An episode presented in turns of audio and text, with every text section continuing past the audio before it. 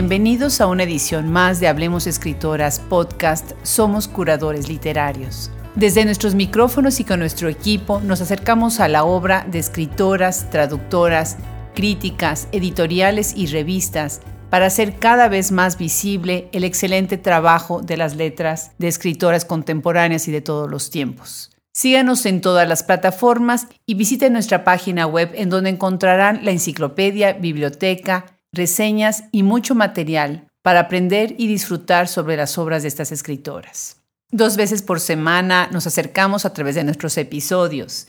El día de hoy tocará a Rompiendo Fronteras, en donde tenemos el gusto de conversar con la escritora venezolana radicada en los Estados Unidos, Naida Saavedra.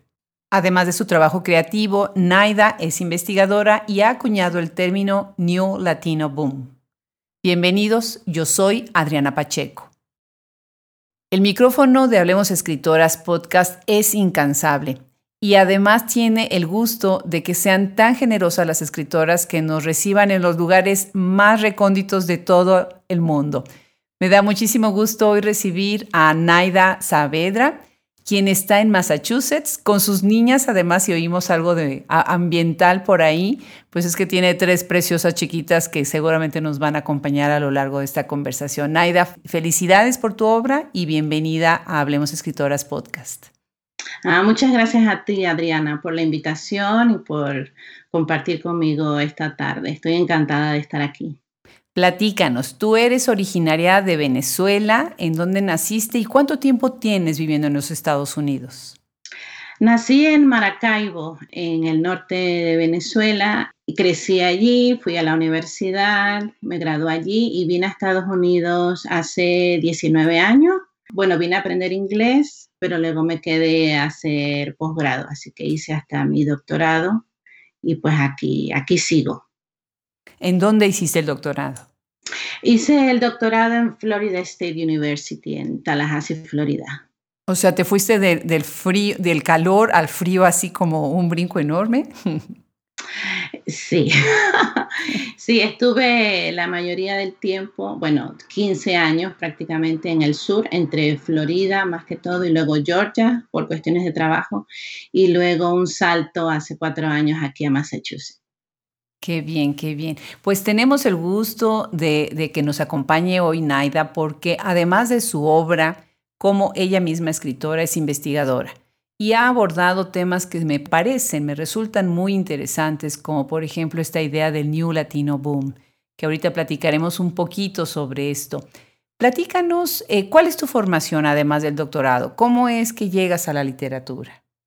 Sí, bueno, yo estudié en Venezuela eh, una licenciatura en publicidad y relaciones públicas, más que todo eh, movida por la marea, ¿no? Siempre quise estudiar letras, era lo que siempre quería hacer desde que era niña, pero me fue empujando pues la gente, los amigos y todo hacia otra parte y estudié comunicación en publicidad. Luego cuando, y trabajé también un tiempo allá antes de venir a Estados Unidos. Eh, cuando vine aquí, que estudié inglés y luego estaba viendo posgrados, me enteré que existían las becas trabajo o las assistantships, ¿no? Y encontré la posibilidad en el Departamento de Idiomas Modernos en Florida State University y empecé una maestría doble en comunicación interactiva y literatura. Y entonces me, me reencontré con lo que siempre había querido estudiar y pues seguí después con el doctorado, que es, en literatura latinoamericana y una concentración en literatura latinex. Qué bien, qué bien, qué interesante. Quien nos platicó sobre tu obra también fue cuando tuvimos la conversación con Pedro Medina de Sede Ediciones y él fue el que nos introdujo a tu trabajo. Me dio muchísimo gusto saber de tu libro, también de él platicaremos en, en breve. Y bueno, pero sobre todo tú escribiste algo sobre sobre precisamente el movimiento eh, en Florida, ¿no? Que todo lo que está pasando con la, con la literatura en esa parte de los Estados Unidos. Platícanos un poco más sobre tu investigación. El término New Latino Boom lo terminé acuñando después de haber estado años observando y tratando de documentar lo que yo estaba observando, ¿no? El movimiento que se estaba gestando. Pues yo estaba terminando el doctorado eh, había hecho mi tesis sobre literatura venezolana con un tema de inmigración y siempre el tema de ese tema siempre me ha llamado mucho la atención. Entonces, empecé a observar, a leer un poco más, conocí a Pedro Medina León casualmente, el trabajo que empezó a hacer Suburbano desde sus inicios como revista y empecé a, ver algunas otras revistas que estaban surgiendo. Entonces me interesé mucho y seguí observando. Eh, entonces lo que vi fue esta, una, proliferación de, de, aperturas de editoriales independientes que deciden publicar exclusivamente en español en Estados Unidos. Siendo compañías bastante pequeñas, deciden como estar ante esta adversidad en, que la, en la que nos encontramos, ¿no? Dentro del ambiente hostil político hacia las, las minorías y hacia todo lo que no sea homogéneo. Eh, y dentro de, de, este mundo, los escritores, hay un grupo de escritores que que cada día crece más, que deciden escribir en español dentro de Estados Unidos, a pesar de que manejan el inglés y podrían escribir en inglés perfectamente. ¿no? Se resisten de alguna forma al silencio, se resisten a no usar el español dentro de este país. La mayoría de los, de los autores son, son inmigrantes. Llegaron a Estados Unidos ya adultos, quizás adultos jóvenes, ¿no? Pero algunos ya traían una carrera literaria de sus países de orígenes o la empezaron acá. Pero todos tienen una propuesta, una propuesta muy posmoderna y muy, muy única de cada uno. Eh, y otra cosa muy interesante que, que, que me pareció relevante, que tenía que documentar, es el, el rol activo que tienen los autores. O sea, ya no son meramente creadores de historias, sino que se han convertido en colaboradores y es una de las características principales del movimiento. Estos autores colaboran entre sí. Entonces, hay autores que escriben blurbs, que escriben prólogos, que invitan a otros a, sus ciudades para hacer charlas, conversatorios, talleres, se reúnen para hacer paneles, hacen, les hacen entrevistas, reseñas, etcétera, ¿no? Entonces hay una como una, no sé, un trabajo en equipo quizás que al principio creo que se fue dando de forma orgánica y ya es como un emblema del movimiento. También revistas literarias que han surgido, como la revista Viceversa Magazine en, Nueva York, eh, la misma Suburbano Ediciones y otras más que han estado pujando para difundir el trabajo de los autores. Entonces, el cuento se ha convertido en uno de los, de los formatos que más se ha, divulgado a través de estas revistas literarias, ¿no? El cuento, la crónica y mucho la novela corta.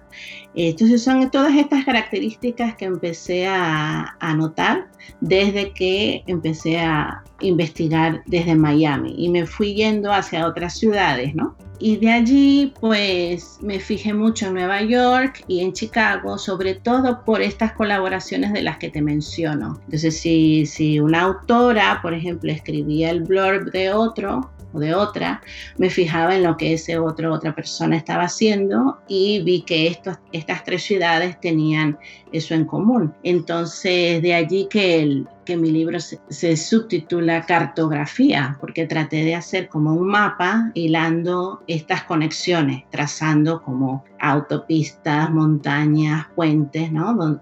por las que se comunican todos estos actores del movimiento. Y de ahí le, dedico un capítulo a cada ciudad, no delimitando el movimiento, sino estableciendo como las bases para que esto se siga estudiando, porque no es que solamente está en estas tres ciudades, pero fue lo que yo más estudié.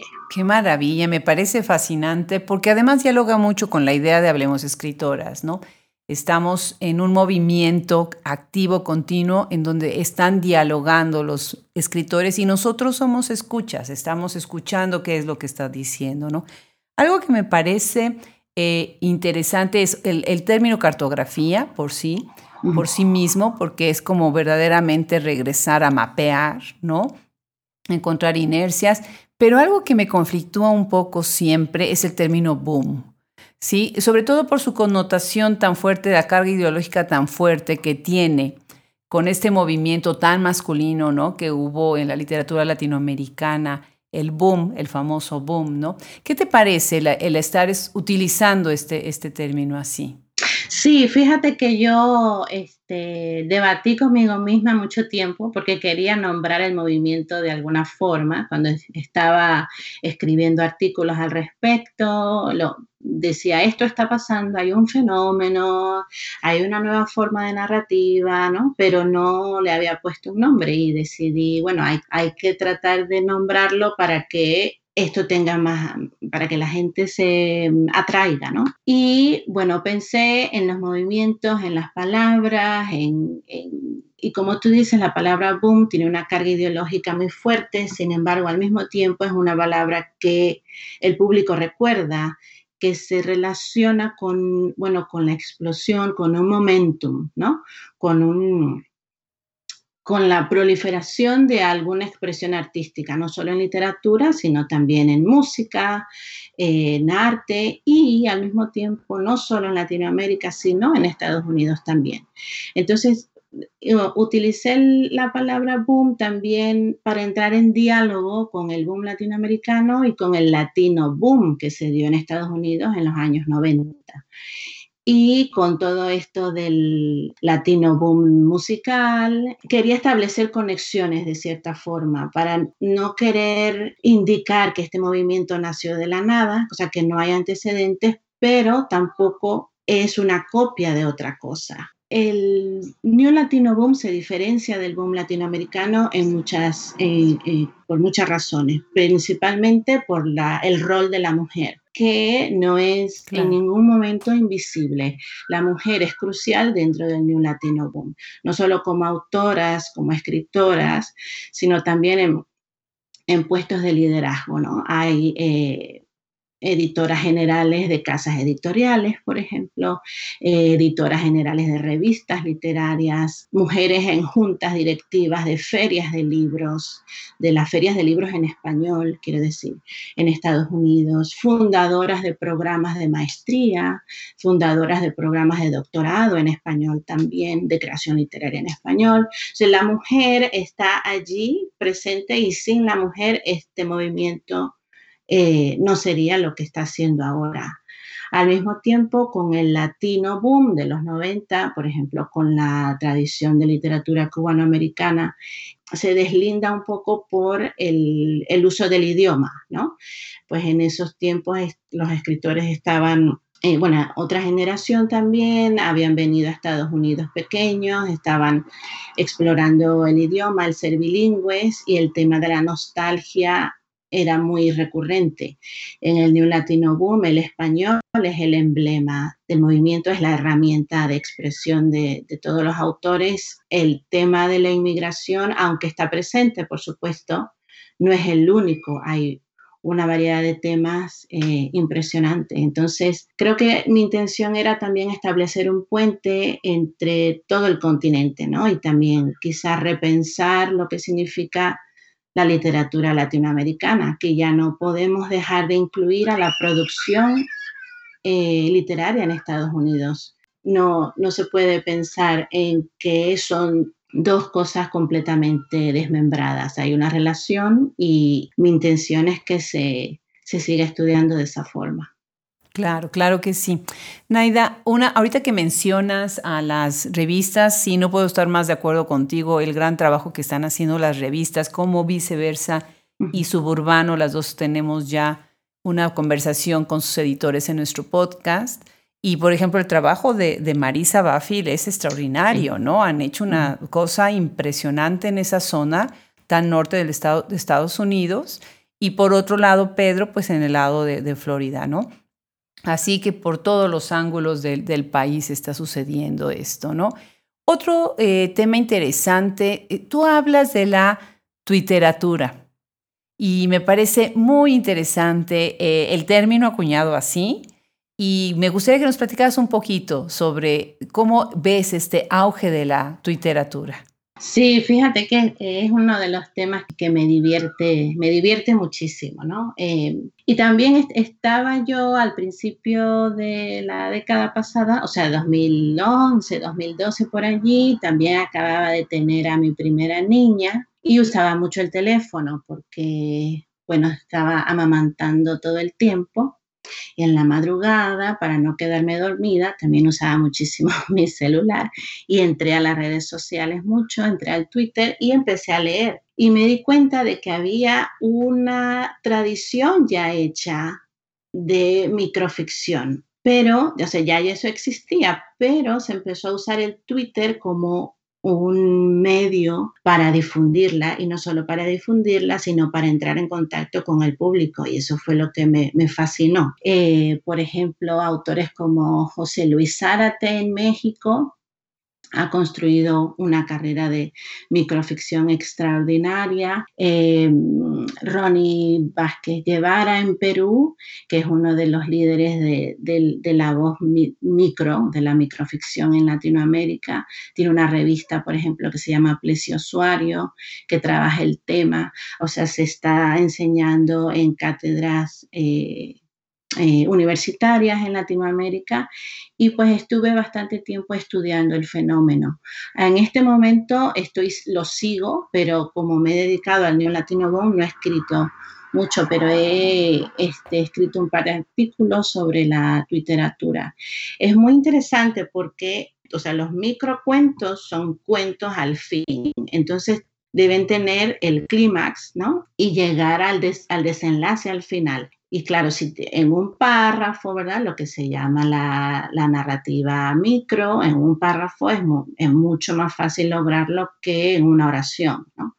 O en, como en Twitter en 140 caracteres. Entonces, la técnica de los autores tiene que ser increíble, tiene que ser pulcra, excelente el uso de cada palabra. Cada palabra tiene una importancia, y no solo cada palabra, sino que cada letra tiene una importancia dentro del cuento y eso fue lo que eh, me fascinó.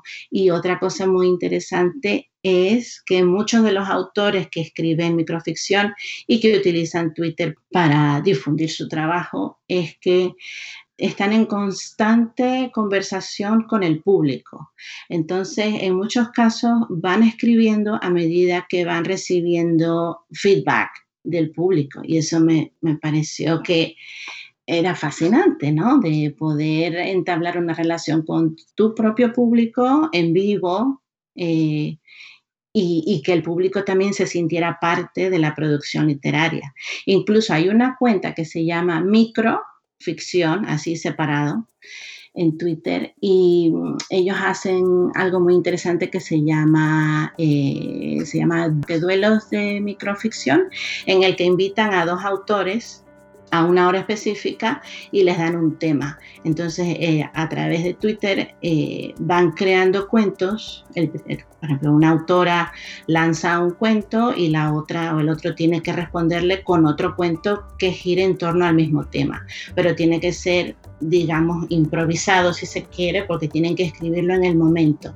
Pero al mismo tiempo tiene que tener la estructura de un cuento y el público eh, responde, envía tweets, hace retweets y todo en el momento. Entonces me pareció algo tan fascinante que, lo he estudiado por, por bastante tiempo. Qué maravilla, qué maravilla lo que nos acabas de contar, Naida. De verdad que es fascinante lo que puede lograr la investigación buscando y buscando y compartir con nuestro público. Ahora vamos a tener que empezar a seguirlo eh, a todos estos escritores y más. Y este nuevo género que se me hace fascinante, sobre todo como dices tú, la pulcritud del, del lenguaje. Y bueno, pues no es fácil. El cuento de por sí ya tiene bastante reto. Hacer un microcuento, pues me imagino que más. Platícanos, Naida, ¿cómo es que escribes tú tu primer libro?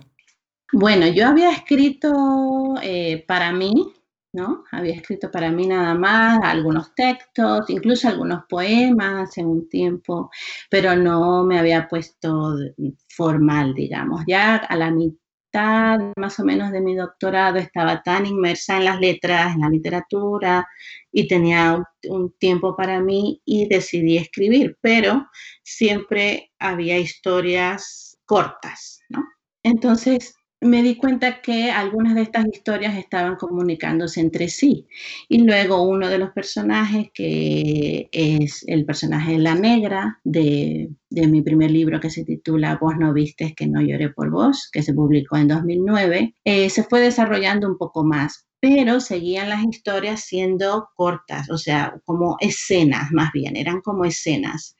Entonces decidí que podía trabajar con la técnica que era mi objetivo en ese momento y que ha sido mi, bueno, ha sido mi objetivo por, por muchos años de experimentar con la técnica. Siempre me ha gustado el cuento corto y desarrollar una técnica y una voz propia eh, ha sido uno de mis grandes objetivos. Entonces ese cuento nació así, de, de escenas en las que aparecía la negra, este personaje, y luego se fue hilvanando. Sin embargo, me costó eh, porque esas escenas eran atemporales, o sea, ocurría una en un tiempo, otra en otra, y entonces decidí jugar con el tiempo, ¿no? Y el libro juega bastante con eso, con el pasado, con el futuro, y los lectores tienen que tratar de ordenar la historia, ¿no? Pero bueno, fue así, eh, lo escribí, eh, no era una novela per se, porque no es de larga extensión, si queremos darle esa característica a las novelas. Tampoco era un cuento corto, era un texto mediano, y no hallaba yo dónde enviarlo, primer, el primer texto que quería tratar de publicar. Y pues mi, un día me llamó mi mamá desde Venezuela y me dijo, acabo de ver en el periódico que hay un concurso literario y si mandas el, lo que escribiste. Y así fue, lo mandé y pues ganó un, premio y fue publicado solo como un, un libro, como una noveleta. Eh, ganó el premio Historias de Barrio Adentro 2009, ¿es así? Sí, correcto. Qué bien, felicidades. Gracias, gracias. Sí. Y bueno, por, por cosas del destino, del desarrollo de la realidad venezolana, el libro está, no está en catálogo en Venezuela, entonces es muy difícil conseguirlo, ¿no? Adquirirlo. Así que como era también un texto mediano, decidí incluirlo en mi, en mi libro Desordenadas que salió con Suburbano Ediciones eh, el, año pasado, 2019. Sí, precioso, precioso. Platícanos, eh, vayamos directamente a Desordenadas. Abres con eh, una cosa sin sentido y el monólogo de una autora. Tal vez ella está hablando de sí misma, está hablando del personaje, que el, libro es mismo un personaje, ¿no? Y del conflicto que se presentan uno y otro, ¿no? ¿Por qué? ¿Cómo es que armas este libro y cuál es la relación entre este cuento y los otros cuentos que, compendia el, tomo? Bueno, como te digo, eh, me ha gustado mucho experimentar con la técnica cuando escribo mis cuentos y quería escribir un monólogo eh, en ese momento. Y también tenía la idea de que fuera una escritora la que hablara y acerca del proceso de, la escritura. Y de ahí fue saliendo, ¿no? Sin embargo, mientras lo escribía, me di cuenta que, que no parecía un cuento realmente, ¿no? No estaba ocurriendo ninguna historia, no estaba pasando nada, digamos, era solo una introspección de la, de la personaje, de la autora, en, dentro de sus conflictos cotidianos cuando decide escribir. Y el hecho de que aunque la escritora trata de controlar, controlar a los personajes, de definirlos como ella quiere, como ella quiere que hablen, como ella quiere que sean, al final no puede y la frustración que ella tiene cuando se encuentra eh, frente a eso, ¿no? Los, los, personajes son muy independientes, me ha pasado muchísimo. Ah, por supuesto, este texto, bueno, tiene algunas algunos elementos autobiográficos, ¿no? Pero me ha pasado mucho que encuentro un tema o se me ocurre una idea para un cuento, pero nunca sé qué va a ocurrir después. O sea, pues pienso que quiero escribir un cuento sobre una mujer que tiene un trabajo monótono en una fábrica de ropa interior. Ya. Y empiezo a escribir en la ambientación como tal, pero no sé qué va a ocurrir después. Los personajes mismos se van desarrollando a medida que van surgiendo las letras y eso a veces me frustra mucho porque no, no logro yo misma decidir el final de las historias, sino que se van dando. Y eso fue lo que se plasmó en, una cosa sin sentido. Pero igual, aunque no tiene sentido, no puedo dejar de, hacerlo, ¿no? No puedo dejar de escribir. Claro, totalmente ionesco, ¿no? Y eh, me recuerda un poquito lo que decía Fernanda García Lao, la escritora argentina, que también ella eh, de repente los personajes pues van tomando su, propio camino, ¿verdad? Interesante. ¿Tú dirías que cuando escribes entonces no haces primero la estructura completa del libro o del cuento que estás escribiendo? Fíjate que, bueno, me ha pasado ah, de diferentes formas. Por ejemplo, para el libro Desordenadas, eh, yo quería crear un hogar de cierta forma para cuentos que había escrito durante la última década. Y que estaban sueltos, es decir, algunos estaban inéditos, otros los había publicado para algunas revistas o alguna antología, pero no pertenecían a ningún cuerpo per se, ¿no? Así que decidí unirlos, aunque pienso yo, no tienen una hilación directa, aunque algunos críticos ya me han dicho que sí, pero decidí darles un, hogar y de ahí salió Desordenadas. Sin embargo, en mi primer libro de cuentos, por ejemplo, eh, Bestiario tras miseria, fue al contrario. Ese libro sí lo escribí los cuentos para que estuvieran juntos.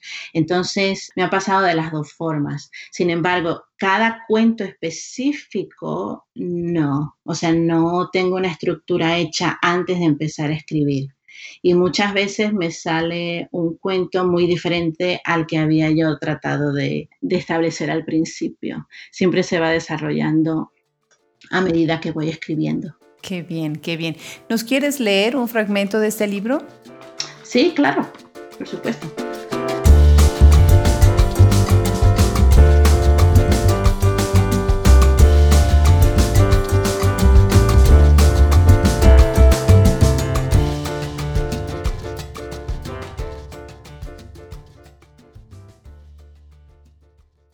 Ya ven que soy una Latina writer. Realmente me gusta este label. El hecho de tener la necesidad de pertenecer a un grupo es algo, como diría mi medio yo, muy arrecho. Que no soy escritora de allá porque empecé a escribir aquí. Antes me decían que no soy escritora de aquí porque comencé a publicar sobre temas de allá, porque los personajes no están aquí, porque no son bilingües. Qué necedad con querer categorizarme. Me quejo, pero luego pienso que de algo tienen que comer los críticos literarios. Y yo soy una crítica literaria también. Ironías de la vida. Latina Writer Iris, pues en el fondo no quiero escribir estas letras, estas palabras en inglés, en itálicas. Las normas de edición, las normas de edición. Mis personajes son de donde quieren ser y hablan como les da la gana hablar. Excelente, excelente, porque además es cierto, ¿no? Está este conflicto tan grande ¿De dónde catalogas? Ahorita que estamos escribiendo en el, segundo libro del proyecto Escritoras Mexicanas Contemporáneas, pues hay muchísimas escritoras que son nacionalizadas mexicanas y que tienen toda su vida en México y entonces son mexicanas o no son mexicanas y lo contrario, ¿no?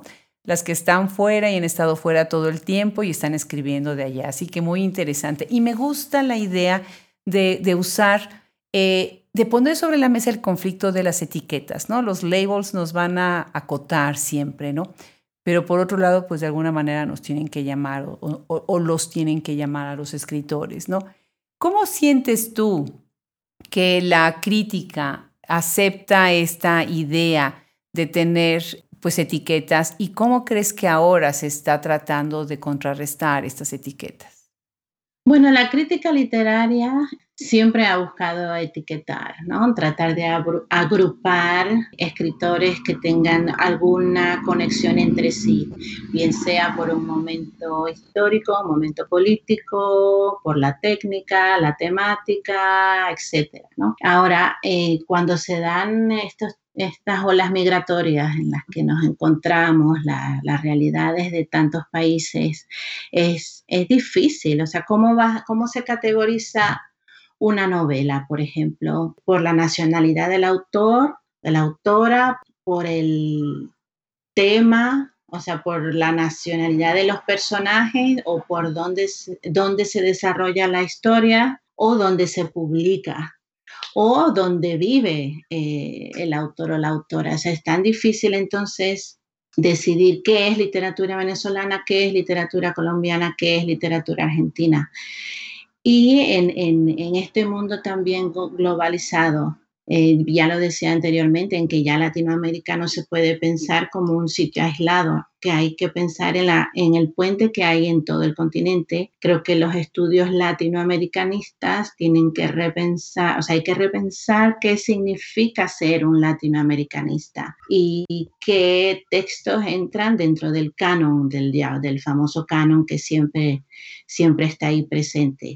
Esto lo, lo hablo mucho siempre con mis estudiantes en clase, tratar de categorizar una, una novela Hace un tiempo hablé de un término y hablé del escritor globalizado, aquel que no se puede incluir en ninguna categoría, porque como dices tú, pues no tiene mucho tiempo en un país, escribe acerca de otro, publica en otro, incluso trabaja en otro, si son profesores que viajan y dan cátedras en diferentes países, entonces es ya, no sé, algo que, que hay que repensar. Interesante, muy interesante. Regresemos a tu obra. Tienes eh, otro cuento que me llamó mucho la atención. Y bueno, ahí muestras el engaño, el tema del engaño, el tema del abuso de un hombre, ¿no? Muy interesante. Tienes entonces cuatro Lauras, tres jóvenes y la mamá. Laura Catalina, Laura Clementina, Laura Carmelina y Laura Cristina. Todos son Lauras y todos sus nombres empiezan con C. Así que genial. Platícanos un poquito sobre los temas de tus libros. ¿Cuáles crees tú que son los temas de tus cuentos y de tus libros, además de lo que ya hemos platicado?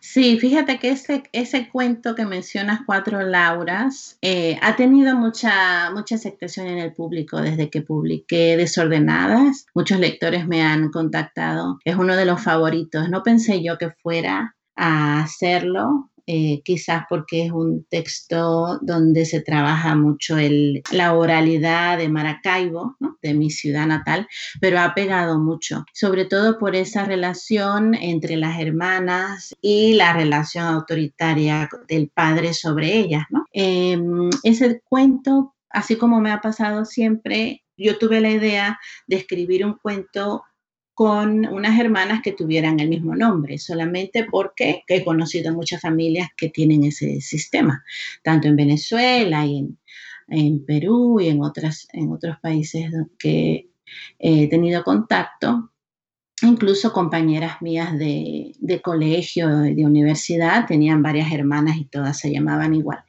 Pero de ahí más nada, luego empecé a escribir y se fue desarrollando la historia y se fue por ese lado del, del engaño, de los conflictos amorosos y de, y de la impotencia del padre, ¿verdad? Que al final no pudo controlar eh, la vida de sus hijas como, como él quería. Entonces, eh, creo que los temas de mis cuentos, ah, bueno, varían mucho. Hay drama, hay comedia, hay un poco de crimen, he escrito sobre abuso, violación, pero también muchas relaciones interpersonales y creo que eso es lo, más importante dentro de mis textos hasta ahora. Eh, además, siempre he estado fascinada con la relación del ser humano y la urbe, o sea, las urbes modernas y el caos que implica vivir dentro de una. Eh, eso eh, siempre sale a, relucir en mis textos, porque no, no, no, es, no es solamente el conflicto interno propio de la persona, sino además cómo, cómo esa persona se desarrolla, cómo se define su identidad mientras está inmersa en un mundo caótico, ¿no? Esta máquina de la que no nos podemos bajar, de que si no vamos a trabajar un día, perdemos el trabajo, perdemos todo, no nos podemos escapar de esta máquina. Y eso eh, genera una angustia, genera una necesidad de, de identificarse como persona única. Y esto además se refleja mucho en la voz de las mujeres. Hay muchas mujeres dentro de mi de mis textos eh, y que además de estar sumergidas en el caos de las ciudades modernas, también están dentro de lo que debe ser una mujer, lo que debe ser, lo que no debe hacer, lo que debe hacer y además lo que ella misma quiere hacer con su vida y con su propio cuerpo. Entonces he estado trabajando también mucho el tema de la identidad de la mujer como persona única. Ah, puede estar abandonada, puede estar sola, pero también puede estar acompañada y al mismo tiempo busca ser única, ¿no? Eso me parece muy importante y que, eh, bueno, que es uno de los temas que sale mucho a relucir en mis textos. Claro, y eso me trae a colación, eh, por ejemplo, en el libro que ya mencionaste, Vos no viste que no lloré por vos, como ya dijiste, publicado 2009, Fundación Editorial El Perro y la Rana, que ganó este premio Historias del Barrio. Se ve una coincidencia también, por ejemplo, en el libro Bestier y otras miserias, editorial Verbum, 2015, eh, en donde estás hablando de las genealogías femeninas, ¿no? Que es algo parecido a lo que acabas de mencionar. En las familias, las mujeres mayores, las jóvenes, las niñas, ¿no? Uno de los cuentos que tienes en este libro tiene una vuelta de tuerca tan interesante al final que me parece fascinante cómo le estás dando voz e importancia a las voces de tantas mujeres abandonadas y solas. ¿Quisieras leer un fragmento para que platiquemos un poco más sobre este cuento y sobre este tema? Sí, con mucho gusto.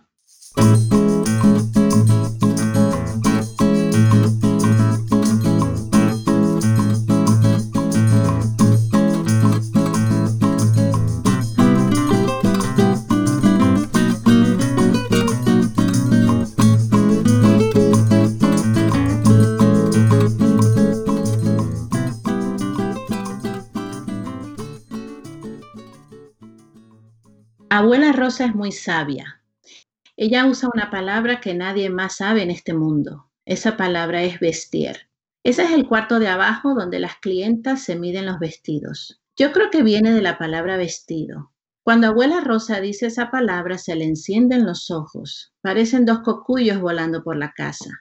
Por eso de vez en cuando hago como que se me olvida y le pido que me diga esa palabra otra vez. Me gusta verle los ojos prendidos. Yo casi nunca entro al vestir. A veces me dice que vaya con ella cuando una clienta le pide que le chequee las medidas. Yo le sostengo el alfiletero mientras ella va restando o sumando centímetros. También a veces escribo en la libreta de medidas. Del resto no entro.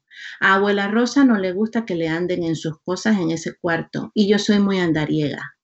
Pero algunas veces, cuando está muy feliz, me dice que lo limpie y yo le, yo le hago caso. Yo ayudo mucho en la casa. No puedo cocinar porque todavía no me ha venido la regla. Y abuela Rosa dice que si a uno no le ha venido la regla, toda la comida le queda agria. Lo que sí hago es poner la mesa, los platos, los cubiertos y las servilletas. También sirvo el jugo, eso no se cocina, entonces no importa que lo haga yo. Abuela Rosa sabe muchas cosas que yo no sé. Qué interesante cómo pones esta cuestión de la madurez, el llegar a la edad, ¿no? El coming to age con lo de la regla y la relación con la comida, ¿no? Que es algo muy eh, tradicional en algunas culturas, ¿no? Muy interesante. Y por supuesto está el misterio, ¿no? ¿Qué es lo que pasa? Los invito a que busquen el libro, lo compren, lo lean y en algún momento si leen este cuento, comenten sobre él en las redes porque de verdad es un cuento muy, muy interesante. Al final te quedas sorprendido, ¿no? Naida, ¿cómo sientes tú entonces que ya hablaste de la importancia de hablar de las mujeres y de ponerles una voz, ¿no? Pero sí te enfocas mucho en mujeres solas, en mujeres abandonadas. Sí, bueno, y muchas gracias por, lo que dices sobre este cuento. Eh, eh, creo que esto tiene que ver con lo que hablaba anteriormente sobre las relaciones interpersonales y también la ausencia de estas relaciones, ¿no? Yo tomo muchas ideas para escribir mis cuentos de, experiencias vividas, de conversaciones que escucho, de, ¿no? de cuentos que me dice la gente, o sea, de historias que me dice la gente, de la vecina que le pasó esto, la prima de la hija de la, eh, de la jefa le pasó aquello, y, y todas son situaciones tan inverosímiles, pero que realmente ocurren, que me parece que, tienen que contarse, que tienen que decirse. Eh, entonces, tomo quizás no historias completamente reales, pero sí puntos que van, que van uniéndose, ¿no? que van formando una historia. En el caso de, de las mujeres abandonadas o solas, también existe el, hecho de por qué están solas. Y eso es un tema que, que me fascina que me fascina muchísimo, ¿no? Hay una tendencia, ha habido una tendencia, una tradición tan que proviene de la sociedad machista de toda Latinoamérica en que el hombre puede abandonar pero la mujer no, la mujer siempre se queda a cuidar. Y eso es uno de los temas, también ha, ocurrido en mi familia, ¿no? Y, y, siempre he querido elaborar acerca de eso. Y de lo que no se ve, porque pues sabemos que una mujer está sola, está abandonada y empiezan los chismes, ¿verdad? De qué pasó, seguro que hizo esto, seguro que no sabía cocinar, seguro que tal cosa, pero no sabemos lo que está detrás. Cuando la mujer cierra la puerta, que la vida que está detrás de esa puerta es desconocida y, es indudablemente relevante eh, comentar estas cosas. en otros cuentos he tratado el tema del abandono, también el tema del abuso, del abuso físico, el abuso verbal o incluso el abuso no verbal a través del silencio y de eh, establecer una, digamos, una opresión perenne a través de el no usar palabras sobre una mujer. Eso también lo ha trabajado. Creo que hay tantos temas que hay que seguir explorando y espero pues seguir con esto.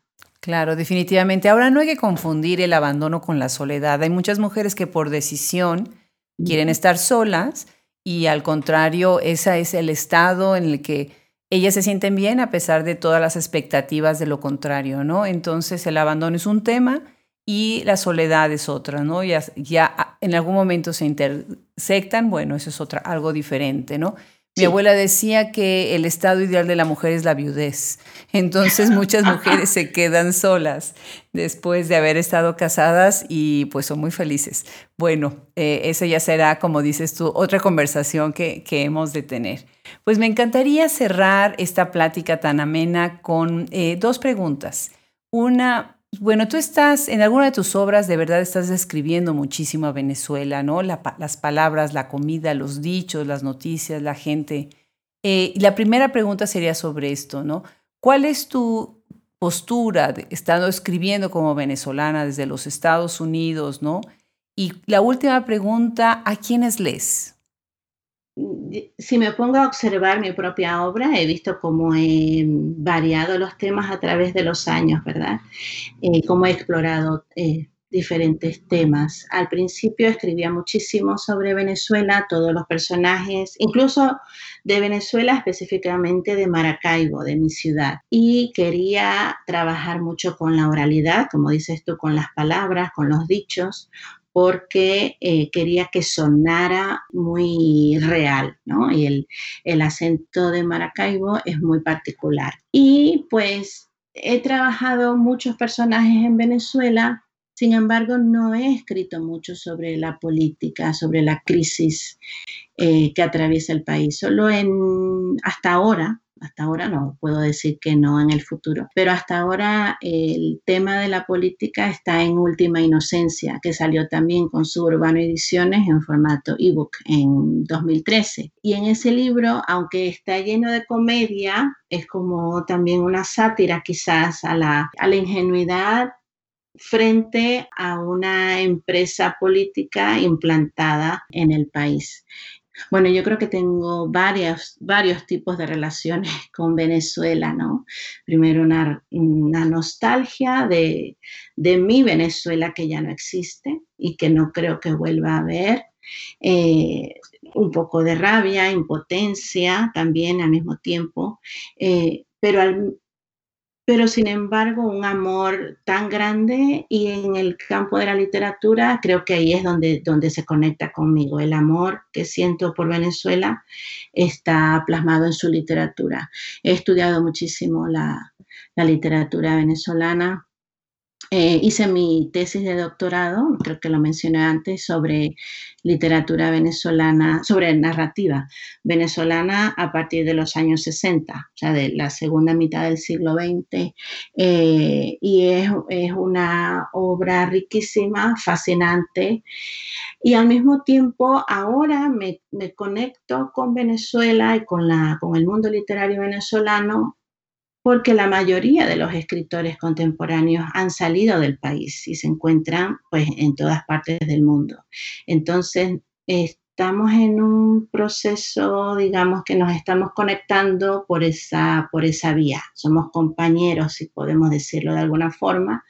Y se, ahora, últimamente se está hablando de la literatura venezolana de la diáspora, que es un, un concepto que antes no se manejaba, porque Venezuela siempre fue, eh, pues hasta hace unos años, un país que recibía muchos inmigrantes, pero no era un país que, del que salían olas y olas migratorias y ahora todo ha cambiado y eso también está cambiando la visión sobre la literatura venezolana. Y bueno, sigo, tengo muchos amigos eh, dentro de, del campo literario venezolano, tanto escritores como agentes literarios, eh, directores de revistas y, bueno, y se sigue haciendo, se sigue produciendo y seguimos, ¿no?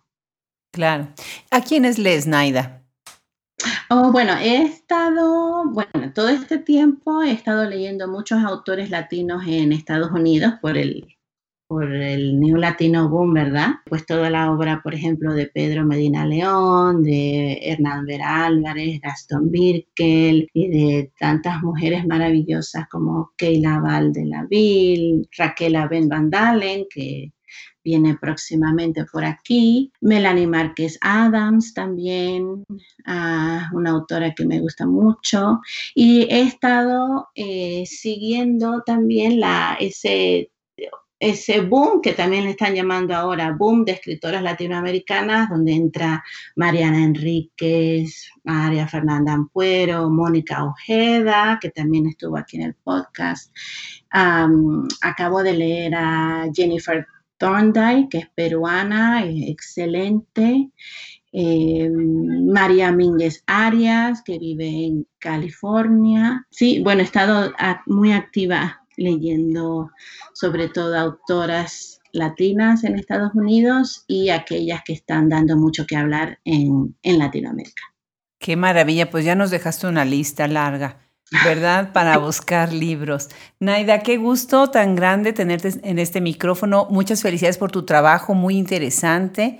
Y tenemos que buscar los libros de Naida Saavedra no, los, no se los pierdan porque de verdad es una propuesta muy, muy buena. Muchísimas gracias, Naida, de nuevo por sumarte a Hablemos Escritoras Podcast. Muchas gracias a ti, Adriana. Ha sido un gusto.